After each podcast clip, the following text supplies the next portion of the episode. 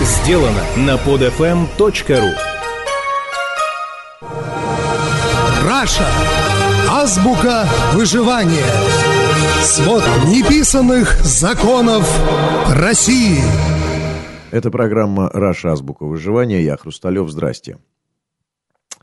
Ну, во-первых, спасибо всем за комментарии к предыдущей моей программе. Я почитал и понял, что все-таки очень важно продолжать этот разговор. Но перед тем, как мы это сделаем, у меня ко всем вам есть одна маленькая просьбочка.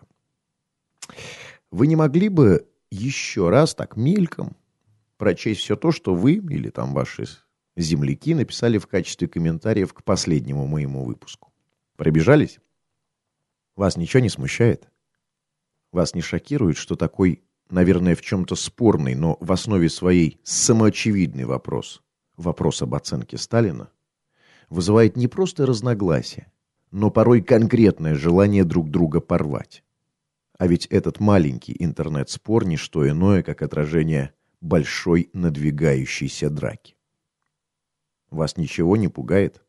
Вам не страшно жить в стране, которая по-прежнему все так же шатко продолжает стоять на трех китах? Антагонизме, непонимании, ненависти. Вы можете себе представить какую-нибудь не менее пеструю, разноречивую Германию, где бы народ так же яростно, не на жизнь, а на смерть рубился по поводу исторической роли Гитлера. Вы можете себе вообразить какую-нибудь Италию, где еженедельно в разных ток-шоу на все лады муссируется вопрос «Муссолини – злодей или герой?». Вы можете себе представить какую-нибудь Францию, где одной из главных общественных дискуссий был бы разговор о необходимости возвращения в стране сильного лидера Наполеона, при котором французов уважали в мире, с которыми они строили, сражались и побеждали врага.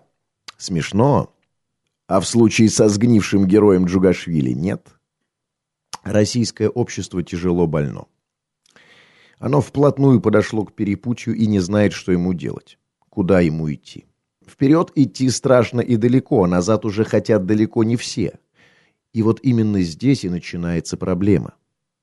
Ведь дорога назад так протоптана и знакома, а тоненькая тропинка вперед сквозь ухабы и буреломы так неприглядна и темна, что ноги сами собой начинают топать в сторону убогой, покосившейся, но такой родной и старой избушки.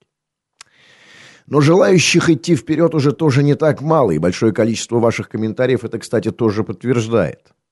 И вот здесь начинается пока холодная, но уже вербально ожесточенная гражданская война между теми, кто смотрит только назад, и теми, кто видит свое будущее исключительно впереди.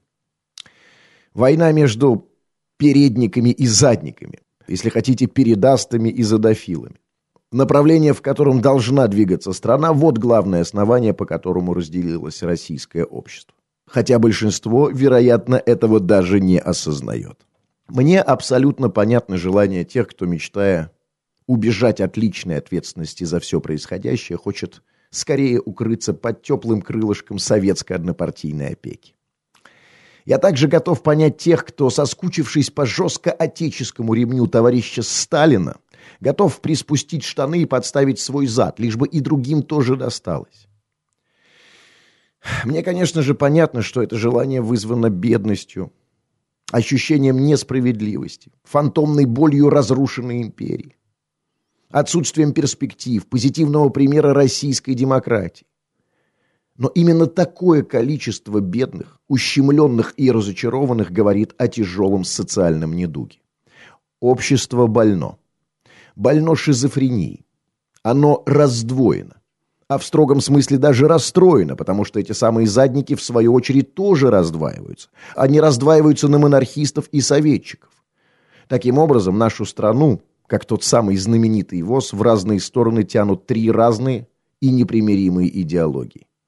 Советская, имперско-монархическая и западно-либеральная.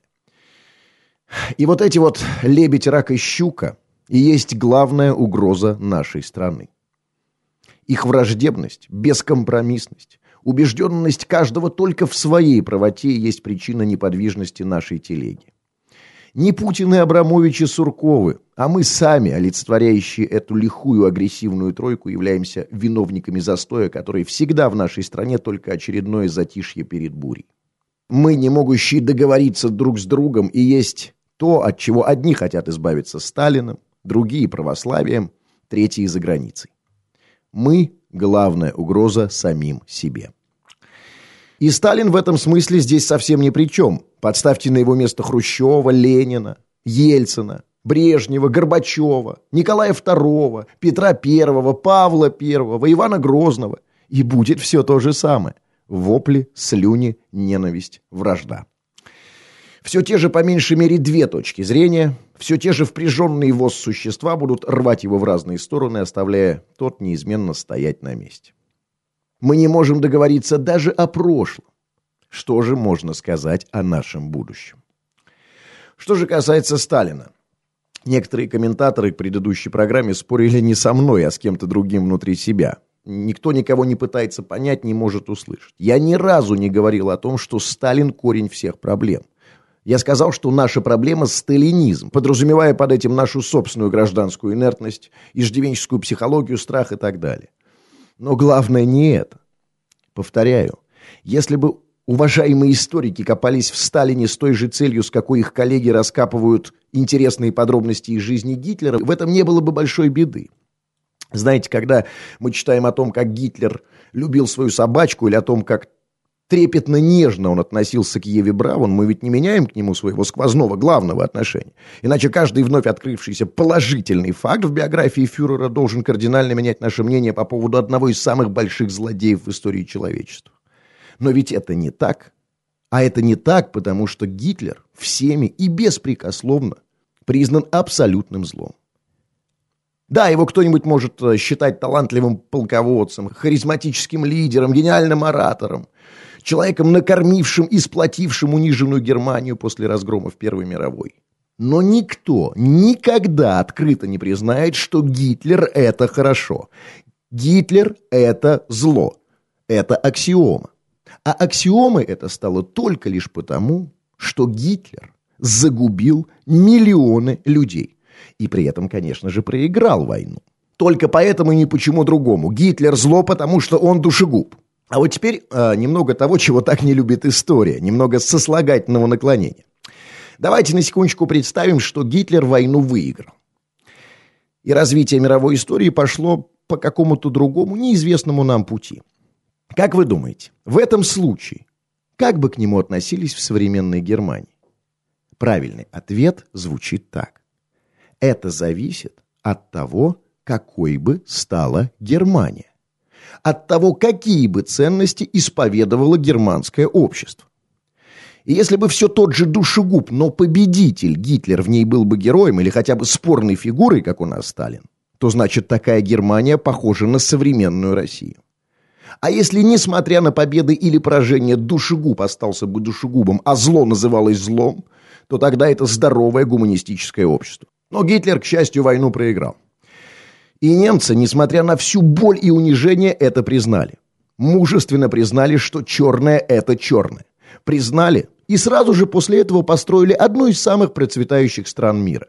И вот э, не надо только бурлить, что современная Германия – это такой расцветший букет национал-социалистических настроений. Да, и такое там тоже есть. Но все эти неофашики там маргиналы. Они вне закона. Они, в том числе и в общественном мнении, зло. А вот это самое главное. А у нас душегуб Сталин без пяти минут национальный герой. Потому что он победитель. Победитель, и этим искупается все, не правда ли? Сталин, как и Гитлер, загубил миллионы, и к тому же своих. И это, и только это обстоятельство должно быть главным при определении роли этого деятеля в здоровом цивилизованном обществе. Все остальное – это криптоисторические забавы интернет-бездельников. Сталин – это отправная, исходная точка в направлении нашего с вами пути. Поймите, Сталин – это не просто история. Сталин – это отправная, исходная точка в выборе направления нашего с вами пути. Отношение к нему – это вектор, это флюгер. И от того, как мы отвечаем на этот вопрос, зависит то, куда мы с вами пойдем, вперед или назад. И если мы говорим «да, убивал, но зато построил, сплотил, победил», и значит, он хороший, тогда наш путь назад и только назад. А если мы говорим «да, строил, сплачивал и, возможно, побеждал, но загубил», и значит плохой, тогда мы те, кто стремимся вперед. При этом, конечно, не забывая, что Гитлер отличался от Сталина только тем, что проиграл. И к тому же, товарищи сталинисты, а почему вы упорно полагаете, что в безальтернативной сталинской дихотомии жертва-палач вы будете именно палачами? Нет, я, конечно, понимаю, что вам хотелось, чтобы это было именно так, но какие основания, кроме оптимизма? Это уж как фишка ляжет, 50 на 50. Что же касается ваших излюбленных новоиспеченных фактов, суперсенсаций и исторической клубнички, призванной обелить Иосифа Виссарионовича. Кое-что из этих фактов, очень смахивающих на сенсации газеты «Твой день», я читал. Для меня совершенно очевидно, что происхождение всей этой ереси вызвано сильнейшим общественным запросом на нравственность, смысл и социальную справедливость, отсутствие которых особенно остро ощущает малоимущий класс, то есть большинство нашей страны. Точно так же, как запрос на желтенькое есть результат унылой, небогатой жизни, которая в конечном счете и порождает тонны бульварной макулатуры. И унюхавшие в воздухе запашок этого общественного запроса, шарлатаны, мистификаторы и прочие упыри стали активно внедрять в умы эту заведомо популярную мистификацию. И они, кстати, не ошиблись. Историческая бульварщина идет на ура. Только в отличие от безобидных статей с названием типа «Иван Урган сменил пол», это та самая мина замедленного действия, которая впоследствии может разорвать всех, включая тех, кто ее заложил. Попытка же измельчить тему цифрами. Это попытка оправдать серийного убийцу за счет признания того, что он убил на пять человек меньше. Или еще один излюбленный способ – оправдание дьявола его силой и могуществом. Теперь главное. Я, конечно же, прекрасно отдаю себе отчет в том, что в тот самый момент, когда я начинаю свою либеральную агитацию, я тут же в этот самый момент и превращаюсь в одного из этих существ – лебедя, рака или щуку. Существ, которые, желая блага своей стране, в итоге просто рвут ее на части. Да, я вынужден признать, что в конечном счете это, наверное, так и есть. И если и здесь я просто ничего не могу поделать, кроме как признать, что имея некоторые свои убеждения и пытаясь ими поделиться с другими, ну, я в лучшем случае просто сизиф. Но главное мое отличие от многих комментаторов, и это меня поражает больше всего, состоит в том, что я, отстаивая свою позицию, прекрасно понимаю, чего я хочу. В моей картине мира, нравится она или нет, все на своих местах. В системе моих ценностей нет никакого сумбура. Они прозрачны, непротиворечивы и просты. Что это такое? Это в первую очередь человеческая жизнь, свобода и, как следствие, ответственность за все происходящее с тобой. Признание того, что причина всех твоих бед и поражений ты сам. Что никто, кроме тебя, не сделает окружающий мир лучше. Политическом смысле это убеждение, что все происходящее в стране также зависит от тебя. Это признание необходимости ходить на выборы, желательно на митинги. Убеждение в том, что благополучие страны есть следствие сменяемости власти, общественного контроля над народными избранниками. Убежденность в том, что демократия, свобода слова необходимое, но, конечно же, недостаточное условие для процветания общества. Очевидность лжи о непрививаемости нашей стране демократии, про неисправимый исконно русский менталитет, носителем которого всегда нужна палка. Уверенность в том, что советская и имперско-монархическая модель в современном мире опасна и контрпродуктивна. Это понимание того, что революция – это кровь и откат назад, а мирные митинги протеста как раз-таки способ ее избежать. Вот мое мировоззрение. Банально? Спорно? Да, но попробуйте упрекнуть в непоследовательности. Но когда я читаю мысли некоторых из вас, у меня складывается ощущение полнейшей каши в головах. Крики о хорошем, выкосившем православие Сталине сочетаются с призывами реанимировать религиозно-православное государство. Разговоры о порочности демократии уживаются с кивками на Америку и Европу как на общественно-политический эталон. Увлечение национал-социализмом мешается с воплями о Великом Советском Союзе. Прославление сильной руки с недовольством путинским закручиванием гаек. Любовь к американской поп-культуре и голливудским фильмам с лозунгом «Америка – враг России». Приверженность айфонам, айпэдам, там, смартфонам вместе с призывами к пасконно русскому укладу жизни. Ребята, что у вас в головах? Так вот, для начала, перед тем, как мы с вами начнем договариваться, а я очень на это надеюсь, я предлагаю моим сумбурным оппонентам определиться. Вы кто? Вы чего хотите? Вы хотите, чтобы было как? И чтобы немножко облегчить вашу задачу, я делаю маленькую подсказку. Дело в том, что в мире существует всего четыре базовых идеологии. Всего четыре модели общественно-политического устройства. Это демократия, полноправное членство, либерализм, индивидуальная свобода, консерватизм, традиционное единство, социализм, всеобщее равенство. Ну, если еще проще и в применении к нашей стране, это, как я уже говорил, Советский Союз, традиционно-монархический строй и западно-либерально-демократическая модель. Ничего другого не может быть. Тирания по ближневосточному образцу – это консерватизм в мусульманском духе. Определяйтесь, выбирайте. Выбирайте и обосновывайте, что то, что вы выбрали, это хорошо. И вот только после этого, если у нас, конечно, вообще проявятся хоть какие-то разногласия, мы начнем конструктивный спор. А потом уже все вместе впряжемся в телегу и потащим ее, надеюсь, не в разные стороны. В качестве постскриптума. На прошлой неделе президент России Дмитрий Анатольевич Медведев в связи со 150-летием отмены крепостного права сказал о том, что в историческом смысле именно Александр II, а не Сталин, оказался прав. Сказал он это тихо, в проброс, полушепотом, боясь навлечь на себя гнев ненавидящих свободу россиян. Поступок действительно рискованный и в ментально-крепостнической стране крайне непопулярный. Да, наверное, Медведев просто продолжает играть отведенную ему либеральную роль. Да, скорее всего, он просто имитирует демократию. Но, друзья, как бы мы их с вами не ругали на кухнях, как бы смело не сражались с ними на полях интернета, именно они, а не мы, говорят о том, что свобода лучше, чем не свобода, что крепостное право хуже, чем его отсутствие, что Сталин – это зло. Да, вероятно, это просто разговор.